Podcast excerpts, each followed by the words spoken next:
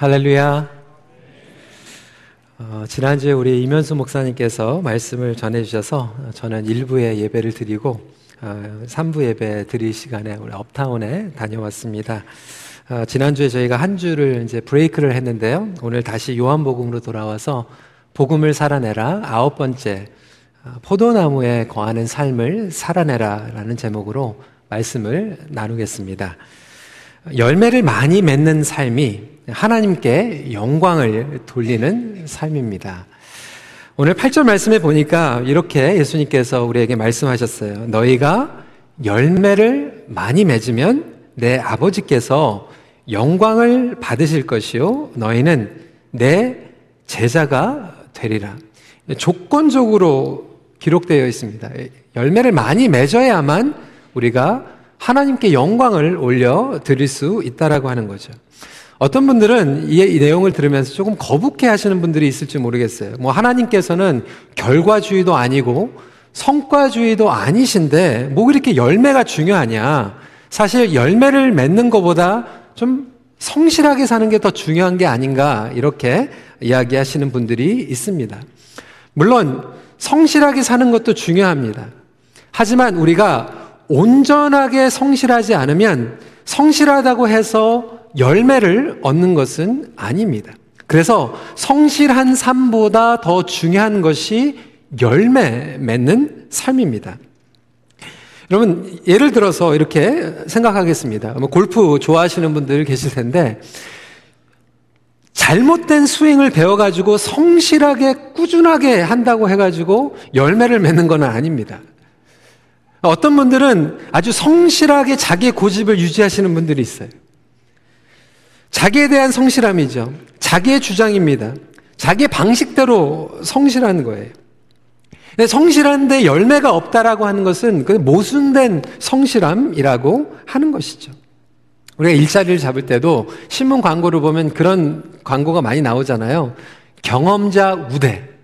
근데 경험자도요, 좋은 경험을 가진 사람들을 우대해 주는 거지, 나쁜 경험만 하고 일하는 데마다 다 파이어된 그런 경험들을 가지고 있는 사람들은 우대해 주는 것이 아닙니다. 어떤 분들은 신앙생활 하면서 10년, 20년을 신앙생활 하고 있는데 꾸준하게 성실하게 변하지 않는 분들이 있어요. 그것은 열매 맺는 신앙이 아니기 때문에 그것은 잘못된 성실함이라고 하는 것입니다. 결국 우리의 성실함이 어디에 근거하고 있는가? 예수 안에 거한 성실함이 온전한 성실함이라고 하는 것이죠. 오늘 본문은 우리가 참 포도나무 안에 거하면 저절로 열매를 맺을 수밖에 없다라고 증거하고 있습니다. 우리가 종교 생활을 성실하게 하는 것이 아니라 참 포도나무 안에 거하는 신앙 생활을 하는 것이 중요합니다. 그렇다면 온전히 거한다라고 하는 의미는 무엇일까요?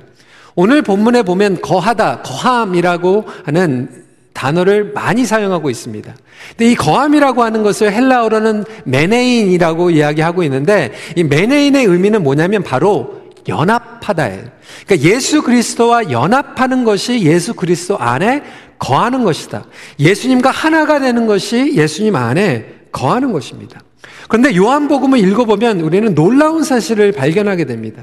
예수 안에 거한다라고 하는 것을 예수 그리스도 안에서 믿는다라고 이야기하고 있는데 영어로 표현을 하면 성경에서는 believe Jesus라고 얘기를 하지 않아요. 뭐라고 설명을 하고 있냐면 believe into Jesus라고 설명을 하고 있어요. 그러니까 단순히 예수님을 우리의 문제 해결자로 믿는 것이 아니에요. 예수님의 기적과 예수님의 가르침과 예수님의 표적을 믿으라는 것이 아니라 예수님 안에 빠져 들어가는 예수님 안에 거하는 믿음에 대해서 설명하고 있습니다. 신앙생활 하면서 많은 분들이 예수님 안으로 들어가는 그 관계 속으로 들어가는 신앙생활 을 하는 것이 아니라 단순히 예수님을 솔루션으로 생각하면서 믿습니다. 예수님의 가르침이 용하니까, 예수님의 능력이 나의 병을 고쳐주니까, 예수님의 인자하심이 나의 문제를 해결해 주시니까 신앙생활 하다가 나중에는 실망을 빠져 들어가게 되지 않습니까? 그 신앙생활 하면서 우리가 실망하는 이유가 그래요. 예수님을 인투해서 들어가는 믿음이 아니라 그냥 예수님을 단지 해결자로 믿기 때문에 그렇습니다. 저는 우리 큰빛교회 모든 성도님들이 예수 관계 속으로 들어가는 온전한 믿음을 경험하시길 간절히 소원합니다. 이것이 바로 온전한 거함이라고 설명을 하고 있는데 그렇다면 이것이 좀 피상적으로 느껴질 수 있으니까 예수 그리스도 안에 거하는 것은 무슨 뜻인가 여러분들이 기억할 수 있도록 제가 좀 영어로 또 다시 만들어 봤습니다. CCC로 만들어 봤는데요. 여러분 한번 따라해 보시기 바랍니다. 첫 번째 C는 뭐냐면 connecting. 두 번째는 charging. 그러니까 충전하다 할 때 찰징이에요. 그리고 세 번째는 cleaning 이렇습니다. 기억하시겠죠? connecting, charging, cleaning 이렇게 세 가지로 구분을 해봤습니다. 먼저 첫 번째로 connecting입니다. 온전한 거함은 스스로 생명력이 없음을 깨달을 때 시작이 됩니다. 오늘 본문은 먼저 정체성에 대해서 확실히 설명을 해주고 있습니다. 1절에 보니까 나는 참 포도나무요, 내 아버지는 농부라. 그리고 5절 말씀에 보니까 나는 포도나무요, 너희는 가지라 라고 정체성을 설명하고 있습니다. 예수님은 포도나무시고 아버지는 농부가 되시고 우리는 뭐죠?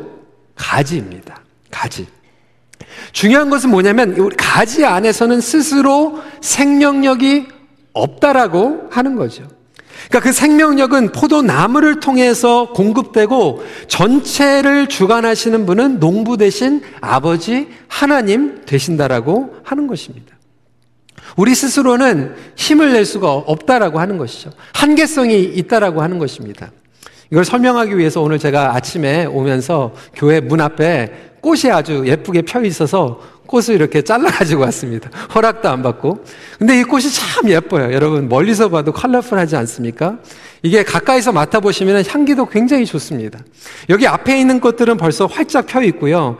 여기 밑에 있는 지금 봉우리들은 제가 물에다가 꽂아 놓으면 아마 내일이나 내일 모레 정도 되면 꽃을 활짝 필 것입니다. 정말 아름다워요. 꽃이 피어 있습니다. 그리고 향을 내고 있습니다. 하지만 여러분, 제가 여러분들에게 퀴즈를 내겠습니다. 이 꽃은 살아있는 꽃입니까? 죽어있는 꽃입니까? 죽어있는 꽃이에요. 왜 그렇습니까? 벌써 나무에서 단절이 되어 있기 때문에 임시적으로는 향을 내고 있고 임시적으로는 꽃을 피는 것 같지만 이미 생명의 근원인 나무에서 단절되어 있는 그 순간 죽어가고 있다라고 하는 거예요. 바로 저와 여러분들이 마찬가지입니다. 생명의 근원 대신 하나님 안에 거할 때 우리는 그 생명과 사랑과 용서와 모든 에너지를 공급받을 수 있는데 우리는 예수 그리스도 안에 거하지 않으면서 나의 힘으로 내가 학교를 가고 나의 힘으로 일을 하고 나의 힘으로 뭔가를 하면서 살아있다라고 착각하면서 살아가고 있다라고 하는 거예요. 그런데 예수 그리스도의 생명나무에서 단절된 우리 모두는 죽어 있는 존재이다라고 성경은 분명하게 이야기하고 있습니다. 그럼에도 불구하고 이 세상에는 자기 스스로의 힘으로 거하는 사람들이 많이 있어요. 심지어는 신앙이라고 하면서도 자기 안에서 소진되어 가는 그 잠깐의 그 생명력을 의지하면서 메말라 있고 황폐된 삶을 살아가고 계시는 분들이 많이 계시지는 않습니까? 여러분, 우리가 성령 안에서 예수 그리스도 안에서 어떻게 커넥트 되어서 살아갈 수 있습니까? 성령님께서 우리 삶 가운데 내주하고 계시다라고 증거하고 있습니다. 로마서 8장 9절 말씀 한번 읽도록 하겠습니다. 시작. 만일 너희 속에 하나님의 영이 거하시면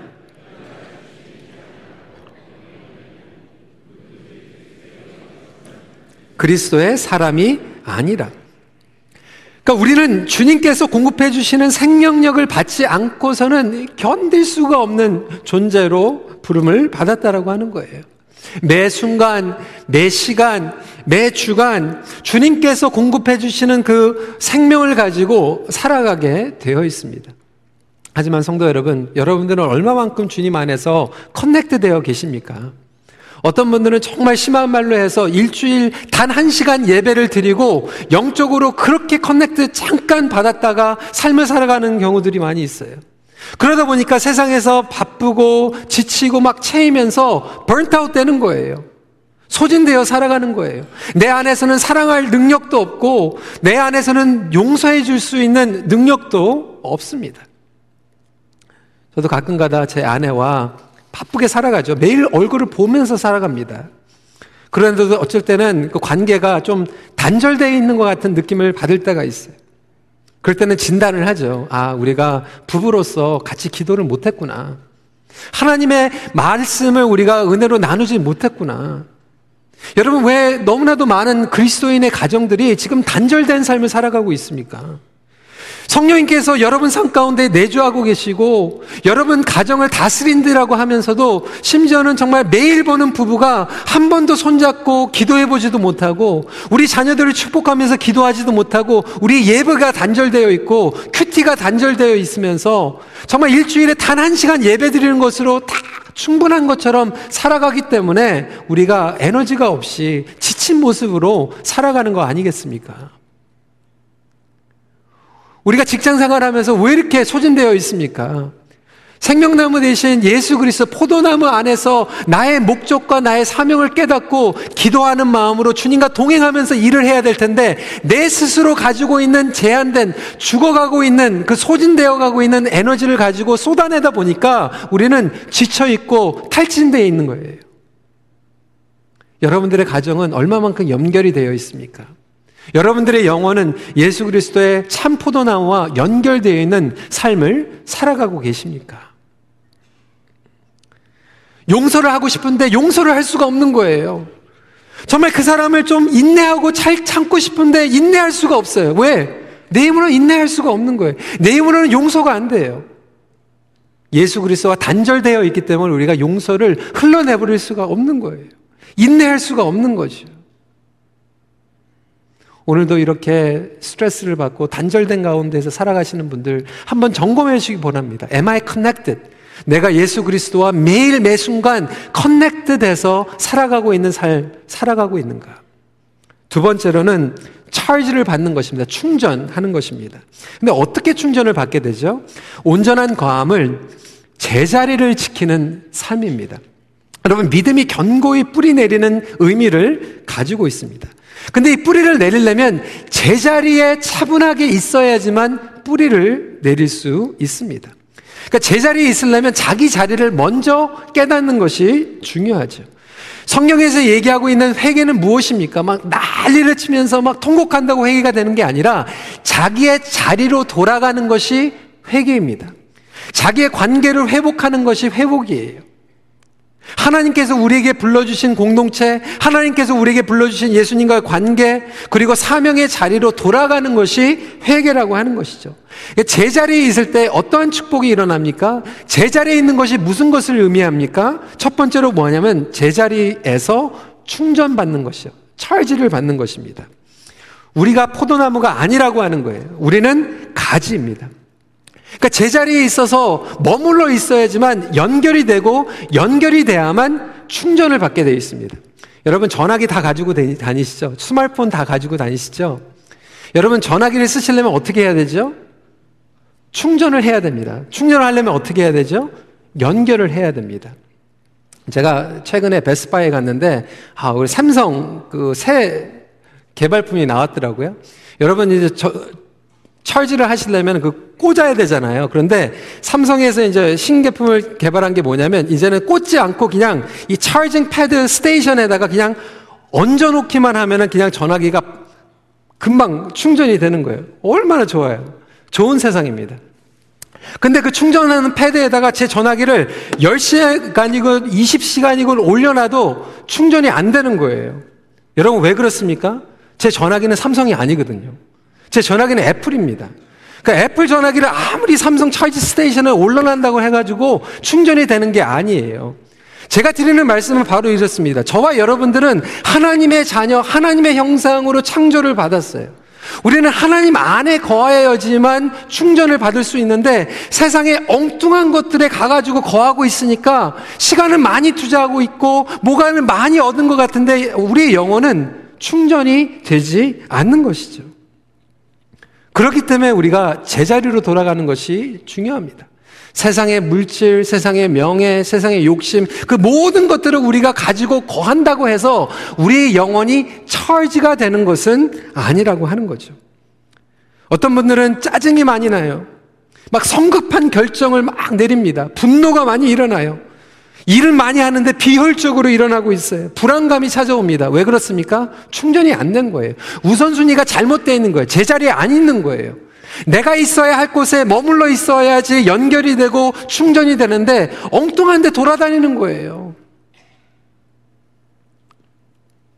어떤 분들은 좀 쉬어야 되겠다. 물론 휴가가 필요합니다. 안식이 필요합니다. 하나님께서 우리에게 안식을 주셨어요. 일주일에 하루를 하나님 앞에서 충분하게 안식을 해야지 우리는 충전을 받을 수 있습니다. 여러분 휴가도 가세요. 근데 많은 분들이 휴가를 갔다가 와가지고 더 피곤하고 더 짜증을 냅니다. 휴가를 갔다 오면 더 일하고 싶고 더 섬기고 싶어야 되는데 휴가를 갔다 와가지고 그것도 다 내려놓고 싶어요. 왜 그렇습니까? 휴가를 가가지고 하나님한테서부터도 베케이션을 가보는 거예요. 하나님을 떠나가지고 휴가를 간 거예요. 그러니까 하나님과 단절이 돼 있는 데서 가니까 휴가는 가졌는데 충전이 된 게 아니라 방전이 되어 있는 거예요. 너무나도 많은 성도들이 쉰다고 하면서 충전을 받는 게 아니라 방전되고 있어요. 제가 제 전화기 자랑하려고 하는 게 아니라 예화를 자꾸 쓰는 거예요. 여러분, 제가 전화기를 끄겠습니다. 전화기를 끄고 제가 6개월 동안 이걸 가만히 논다고 생각을 해보세요. 6개월 동안 이 전화기가 꺼져 있으니까 내가 정말 잘 쉬었다 그러고 배터리가 100% 올라가 있을 것 같아요? 안 그렇습니다. 6개월 동안 꺼져 있으면은 자기가 저절로 그냥 방전이 돼서 아무리 킬라고 해도 전화기가 작동을 안 되게 되어 있어요. 단절되었기 때문에 그렇습니다. 근데 너무나도 많은 성도들이 예수님과 단절되어 있으면서 나는 쉼이 필요해, 휴가가 필요해, 모든 것들을 다 끌어버리고 어떤 분들은 휴가 가가지고 말씀도 안 보고 기도 생활도 엉망이고 어떤 분들은 목자를 쉬고 뭐 직분을 쉬고 하는데 1년 동안 쉬었는데 충전이 되는 게 아니라 방전되어 있는 거예요.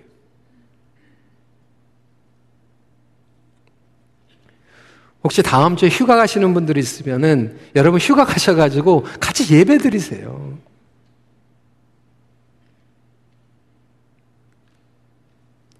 가족들이 한번 손잡고 기도해 보세요.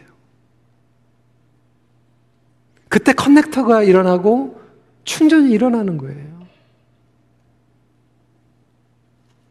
두 번째로 제자리를 지키는 삶이란 무엇이냐면 자연스럽게 열매 맺는 삶을 말합니다. 제자리에 머문다라고 하는 것은 자연스러운 거예요. 자연스럽게 영양분을 공급받고 자연스럽게 열매를 맺습니다. 여러분, 꽃이요, 이 가지에서 아, 막 안간힘을 쪄가지고 막 땀 내면서 꽃을 아니면 열매를 내지 않아요. 그냥 자연스럽게 흘러가는 거예요. 제자리에 있으면 자연스럽게 영양분을 받고 제자리에 있으면 자연스럽게 열매를 맺게 되어 있습니다. 그러니까 하나님의 사랑과 용서와 인내가 그냥 자연스럽게 가는 거예요. 내가 인위적으로 막 억지로 해가지고 하는 게 아니라 하나님께서 그냥 그 마음을 주시는 대로 포용해 주는 거예요. 여러분, 열매라고 하는 것은 두 가지로 의미를 하고 있어요. 오늘 본문에 나오는 열매는 두 가지인데 첫 번째 열매는 뭐냐면 예수 그리스도를 닮아가는 열매예요. 제자리에 거하면 닮아갑니다. 여러분 집도요 매일매일 제자리에 들어가면 부부는 닮게 되어 있습니다. 자식들은 부모들을 닮아가요. 거하면 닮아가는 거예요. 또 두 번째로 열매는 뭐냐면 선교적인 삶을 살아가게 됩니다. 여러분 직장에서요 5년이고 10년이고 예수 안 믿는 사람들과 같이 일한다고 생각을 해보세요. 근데 여러분들이 제자리에 머물러 있고 정말 예수 그리스도 안에서 거하고 있으면 예수 그리스도의 사랑과 인내와 기쁨이 저절로 흘러가게 되어 있어요. 그러면 5년이고 10년이고 지나면 여러분 옆에서 일하는 사람들이 여러분들을 통하여서 하나님을 만나고 싶어 하는 저절로 된 열매가 드러나게 된다라고 하는 거예요. 억지로 전도해가지고 되는 게 아니라 자연스럽게 흘러가는 거예요. 자연스럽게 선교의 삶을 살아가는 것입니다. 담대하게 복음을 전할 수 있는 거죠. 열정이 일어나는 거죠. 영혼들을 사랑하는 눈이 띄어지는 거죠. 이렇게 지속적으로 성장하고 성숙하기 위해서는 제자리에 있어야 되는 거예요. 저는 지난주에 설교를 들으면서 우리 임 목사님께서 저희들에게 큰 숙제를 주셨어요. 저에게도 큰 숙제를 주셨어요. 본인은 하지 못하셨는데 이제 만 명, 우리 큰빛교회 만 명, 어, 그 들으면서 좀 스트레스를 받더라고요. 이게 쉬운 게 아니잖아요. 일주일 동안 그냥 막 고민을 했어요. 그래도 또 임 목사님께서 또 이렇게 말씀을 하셨으니까. 그런데 이번 주에 이 말씀을 묵상하면서 그런 생각이 드는 거예요. 아, 그것도 하나님께서 해주시면 가능하다. 근데 우리가 내가 갑자기 우리가 만 명 이렇게 합니다라고 하면 여러분들 굉장히 불편하실 수 있지만 자연스럽게 우리 교회 예배에 생명력이 차고 넘치고 자연스럽게 예배를 통하여서 말씀을 통하여서 치유가 일어나고 자연스럽게 우리가 교회 자랑을 하고 자연스럽게 내가 교회 가는 것이 기다려지면 자연스럽게 우리 옆에 있는 사람들 전도하는 게 되지 않겠습니까? 예수님께서 원하시는 것은 뭐 인위적으로 뭐 결과 이렇게 얘기하는 것이 아니라 이러한 자연스러운 열매를 우리에게 맺게 하신다라고 하는 거예요. 자연스러운 것은 즐거운 것입니다. 어떤 분들은 막 억지로 막 열매를 맺으려고 하는데 여러분 그 자체가 잘못된 거예요. 우리가 예수 그리스도 안에 있으면 섬기는 것도 즐겁습니다. 말씀을 공부하는 것도 즐거워요. 그 안에 거하는 것이 부담감이 되는 것이 아니라 즐거운 거예요. 여러분, 여러 가정 적용을 해보세요. 남편이 직장 퇴근하고 나서 집에 들어가는데 막, 아, 들어가고 싶지 않아가지고, 막 진짜 큰맘 먹고 막 억지로 매일 들어간다고 생각하세요. 이거 뭐가 잘못된 거 아닙니까? 집에 들어가는 게 신나야 되잖아요. 자연스러운 거잖아요. 즐거워야 되는 거잖아요. 근데 왜 저와 여러분들이 주님 앞에 나오는 게 왜 큰맘 먹고 나와야 돼요? 아, 그래, 내가 나가줘야지. 아, 오늘도 꼭 나가야 되나? 그 자체가 관계에 이상이 생겼다라고 하는 거예요. 내가 주님 안에 거하지 않고 있다라고 하는 것을 증거하고 있는 것입니다. 여러분 자연스럽게 열매를 맺고 있습니까? 예수 그리스도를 즐거워하는 저와 여러분들이 되시길 주님의 이름으로 축원합니다. 세 번째로 어떠한 의미를 가지고 있습니까? 제자리에 있다라고 하는 것은 견뎌내는 삶이에요. 인듀어 하는 겁니다. 하나님께서는 우리가 주 안에 거하고 있을 때 견디는 은혜, 버티는 능력을 허락해 주십니다. 말씀과 기도에서 이탈하지 않는 삶을 이야기하고 있어요. 또 공동체에서 이탈하지 않는 삶을 이야기하고 있습니다. 제가 지난주에 우리 영어 예배 업타운 캠퍼스에 예배를 드렸어요. 하나님께서 우리 교회 영어 예배를 축복해 주셔가지고 미시사가에서도 그리고 업타운에서도 다운타운에서도 예배 처소가 있어요. 근데 제가 지난 주에 가가지고 두 명을 발견을 했는데 이 두 명을 보니까 첫째 주에는 미시사가에서 예배를 드리고 둘째 주에는 업타운 가가지고 드리고 세 번째 주에는 막 다운타운 이렇게 뺑뺑이 돌아가면서 예배를 드리더라고요. 물론 한 교회니까 한 번씩 방문을 하는 거는 좋지만 제가 그냥 그 친구들한테 얘기했어요. 한 군데 커미트라. 뿌리를 내리고 봉사해라. 첫째 주는 여기에서, 둘째 주는 저쪽에서, 셋째 주에는 다니면 뿌리를 내리지 못하니까 자꾸 그냥 겉도는 신앙생활을 하게 됩니다.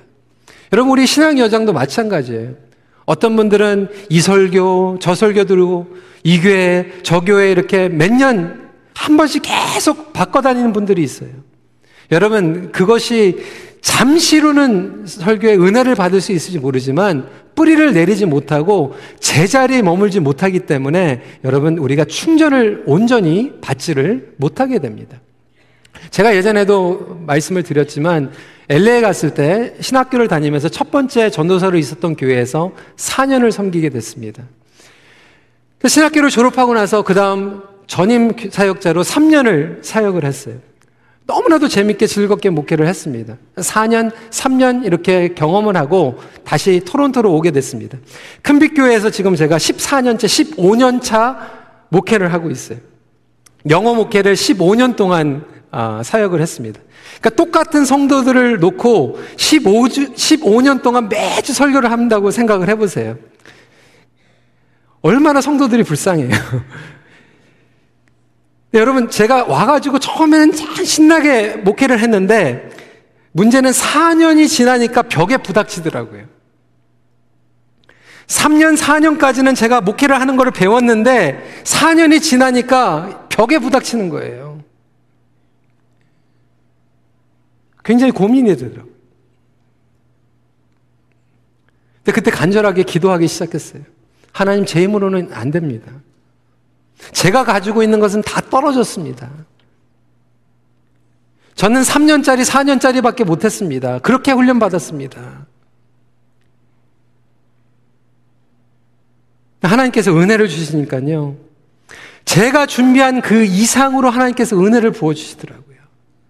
여러분, 우리가 가지고 있는 것들, 물론 3년, 4년 잔머리로, 잔재로 견딜 수 있어요. 내가 하는 것으로 뭐 1년, 2년 할 수 있어요. 저도 만약에 딴 데 가가지고 한 14년 또 할 수 있어요. 그런데 하나님께서 원하시는 것은 내가 가지고 있는 내가 쌓은 내 실력과 내 경험을 가지고 소진하라는 것이 아니라 하나님께 매달려 가지고 내가 가지고 있지 않는 것들을 받아 가지고 그 은혜와 그 말씀을 나누는데 진정한 역사와 변화가 있다라고 하는 것을 믿으시기 바랍니다. 여러분 그러려면 견뎌야 돼요. 제자리에 있어야 돼요. 어떤 분들은 너무 쉽게 포기해요. 너무 쉽게 바꿔버려요. 그렇게 계속해서 바꾸다 보니까 결국 뿌리가 내려가지 못하고 충전을 받지 못하면서 그냥 잠깐 쓰임 받다가 소진하고 또 옮겨가지고 딴 데 가가지고 새롭게 잠깐 반짝했다가 딴 데로 옮겨 치고 빠지는 그런 영성으로 살아가기에는 너무나도 우리의 인생이 아깝지 않습니까?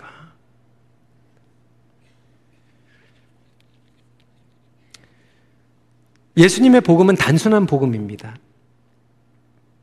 하지만 단순한 복음이 싸구려 복음은 아닙니다. 오늘날 너무나도 많은 성도들이 예수 그리스도의 단순한 복음을 싸구려 복음으로 만들어 봤어요. 고난을 통과하지 못하는 거예요. 조금만 힘들면 그냥 바꿔버리는 거예요. 조금만 힘들면 그냥 빠져나가는 거예요. 도망가 버리는 거예요. 결혼도 마찬가지고, 관계들도 마찬가지고, 힘들어도 제자리에서 해결할 수 있어야 되는데 고난을 통과하지 못하다 보니까 뿌리를 내리지 못하는 영성으로 살아가는 거죠. 이렇게 자리를 지킬 수 있는 저와 여러분들이 되시길 주님의 이름으로 축원합니다. 마지막 포인트입니다. 클리닝이 필요하죠. 온전한 거함은 아버지의 깨끗함, 깨끗게 함을 통하여 완성이 됩니다. 우리 2절 말씀 함께 읽어보도록 하겠습니다. 시작. 무릇 내게 붙어 있어 열매를 맺지 아니하는 가지는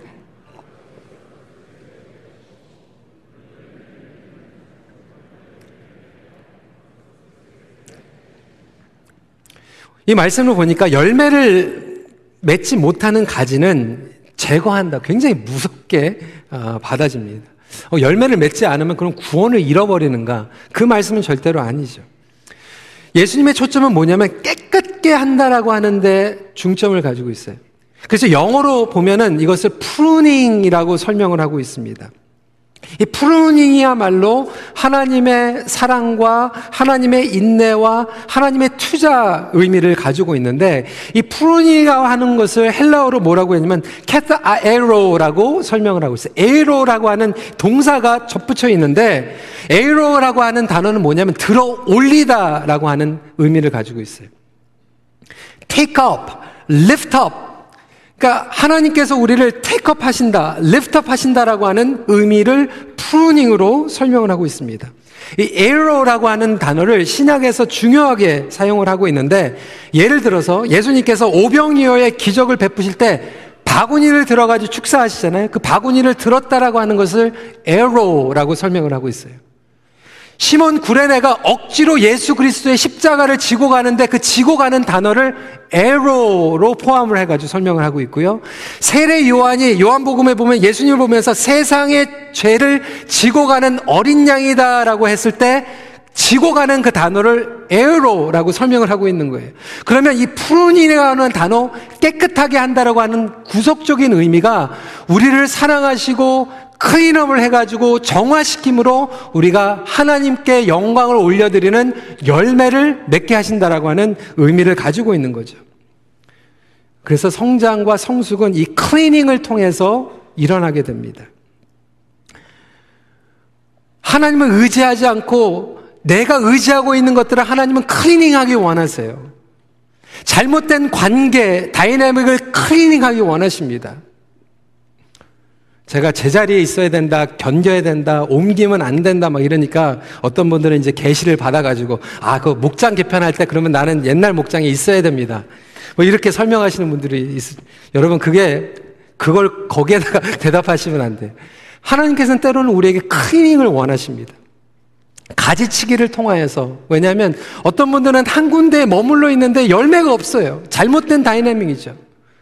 똑같은 목장에서 똑같은 얼굴을 보는데 분가하지 못하고 전도 못하고 생명을 얻지 못하면 여러분들 그 안에서 가지치기가 필요한 거예요. 어떤 분들은 막 목장 개편하니까 막 리스트를 저한테 막 가져와가지고 자꾸 담임 목사 백을 사용해가지고 예외를 두시려고 그러는데 저한테는 힘이 없습니다. 목장위원회에도 힘이 없어요.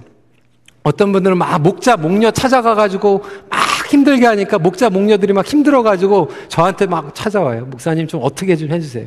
그러니까 목자, 목녀들은 여러분 유행가도 있잖아요. 그 사람 나를 알아도 나는 그 사람 몰라요. 그냥 그렇게 그냥 가지치기 한다 생각하고 여러분들 그냥 새롭게 생각하시면 될 것 같아요. 여러분, 우리가 때로는 우리 관계 가운데서 이런 도전과 새로운 변화와 위기를 통하여서 우리를 클렌징 하실 때가 있습니다. 그 시간들을 통하여서 우리의 연약함을 깨닫게 되는 거죠. 한 가지 분명한 것은 하나님께서 우리를 끝까지 사랑해서 가지를 치시고 클린업 정화를 시키실지라도 우리는 반드시 열매 맺는 자리로 이끌어내신다라고 하는 거예요. 근데 여러분 이 cleaning이라는 것은 아픕니다. 불편해요. 창피할 때도 있어요. 하나님께서 여러분들을 사랑하시기 때문에 지금 cleaning 과정에 지나가고 계시는 분들도 있을 거예요. 그 관계를 cleaning하고 계시고 가지치고 계시고 아프, 아프더라도 여러분 포기하지 마세요. 도망가지 마세요. 그래서 머무름과 떠남은 동전의 양면과도 마찬가지입니다. 앞과 뒤에요. 제자리에 지키고 머물르고 있어야 되는데 또 떠나야 되는 거 뭐냐면 악에서 떠나야 되는 거예요. 잘못된 습관에서 떠나야 되는 거예요. 잘못된 관계의 다이내믹에서 떠나야 되는 거예요.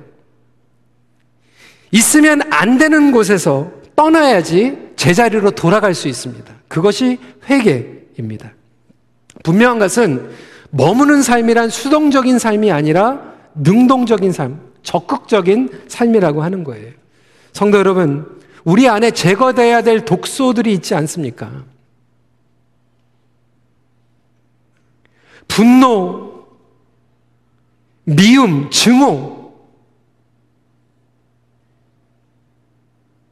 그 독소들이 있어. 교만함이 있어요. 어떤 분들은 정말 그 성도 안에서 어떤 사람의 대상을 그렇게 싫어해요. 증오해요. 자기가 받은 상처 때문에, 실망 때문에. 여러분, 그 독소들이 제거가 안 되면요. 아무리 우리가 영양분을 받는다고 해도 그 영양분이 왜곡됩니다. 다른 사람들을 싫어하는 그 미움과 분노가 가지고 있는 사람들은 성경 공부에 가가지고 성경 지식의 영양분을 받는데 그 성경 지식을 가지고 다른 사람들을 공격해요.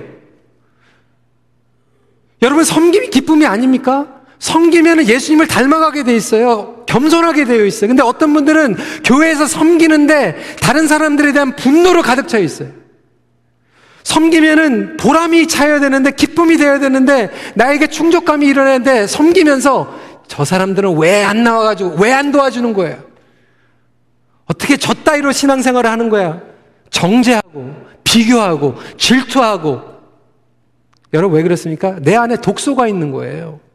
독소가 있다 보니까 영양분은 받는데 그게 왜곡되는 거예요. 변질되는 거예요. 그래서 하나님께서 우리를 너무나도 사랑하시기 때문에 우리를 정화시키시기 원합니다. 그 독소들을 빼가기 원하시는 거예요. 디톡스를 하기 원하시는 거예요. 왜 그렇습니까? 우리가 주 안에서 맺는 열매는 사랑이기 때문에 그렇습니다. 9절과 12절 말씀 같이 읽도록 하겠습니다. 시작. 아버지께서 나를 사랑하신 것 같이 나도 너희를 사랑하였으니 나의 사랑 안에 거하라. 12절입니다. 내 계명은 곧 내가 너희를 사랑한 것 같이 너희도 서로 사랑하라 하는 이것이니라. 여러분 다른 사람들을 사랑하는데 방해되는 독소들이 있습니까?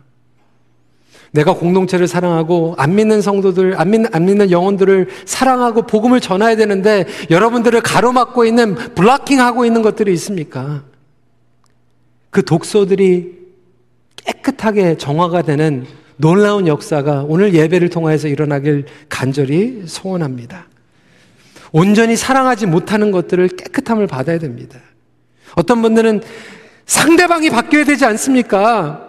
잘못한 사람이 바뀌어야 되지 않습니까? 여러분, 사람은요, 장점이 있고 다 단점이 있어요. 문제점이 있어요. 결국 내가 깨끗하게 돼야 되는 거예요. 내가 클린업이 되어야 되는 거예요. 그때 하나님께서 주시는 자양분을 받고 온전한 열매를 맺을 수 있습니다. 독소가 있으면요. 오늘 이런 말씀을 들어도 사랑해야 됩니다. 용서해야 됩니다. 그런데 어떤 분들은 하, 나님께서 어떻게 저런 말씀을 주셨을까 은혜 받는데 어떤 분들은 날 보고 얘기하는 거예요. 나를 공격하면서 얘기하는 거야. 그 독소 때문에 그렇다라고 하는 거예요.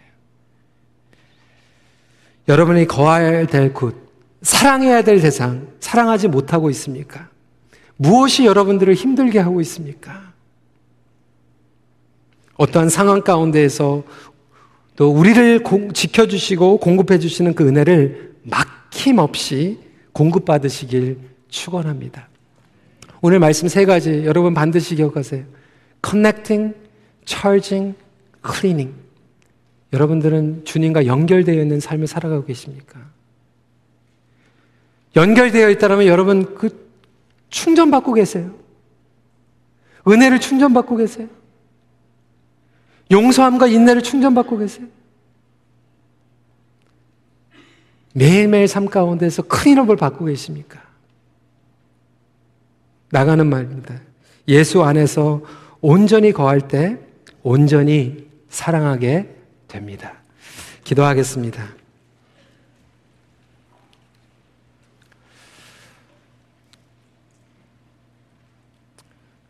오늘은 우리의 삶과 우리의 가정을 주님 앞에 다시 한번 좀 올려드리면서 혹시 가족들이 함께 옆에서 예배를 드리고 계시다면 조금 쑥스러울 수 있겠지만 여러분들의 가족 좀 손을 한번 잡아보세요.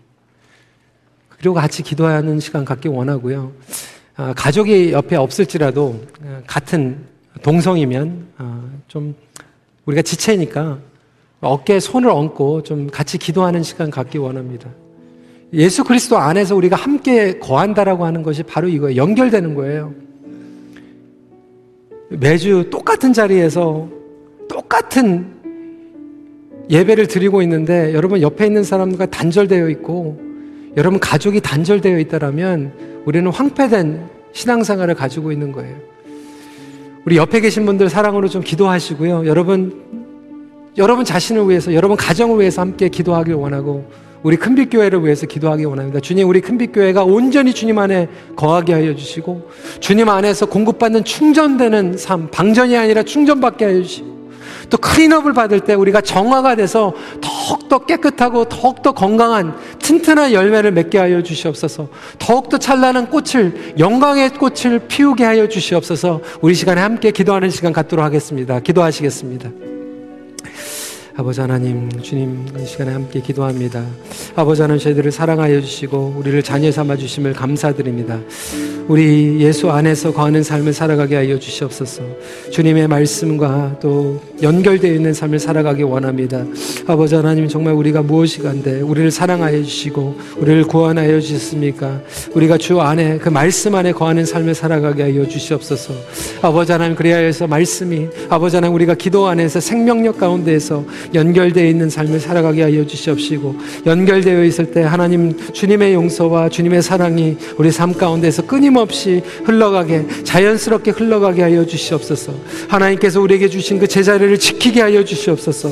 힘들어도 인내케 하여 주시고 버티게 하여 주시고 그곳에서 뿌리를 내리게 하여 주셔서 하나님께서 때로는 우리를 깨끗 하게 하여 주시고 클린업 할 때 우리가 아프고 창피할지라도 그것을 견뎌내며 주님 앞에 나아갈 때 정말 우리의 삶 가운데서 온전한 꽃과 열매를 맺을 수 있는 그런 삶을 살아갈 수 있도록 함께하여 주시옵소서. 어떤 상황 가운데서도 우리를 붙잡아 주시는 하나님 앞에 거하기를 다짐하는 찬양의 고백으로 나아가길 원합니다.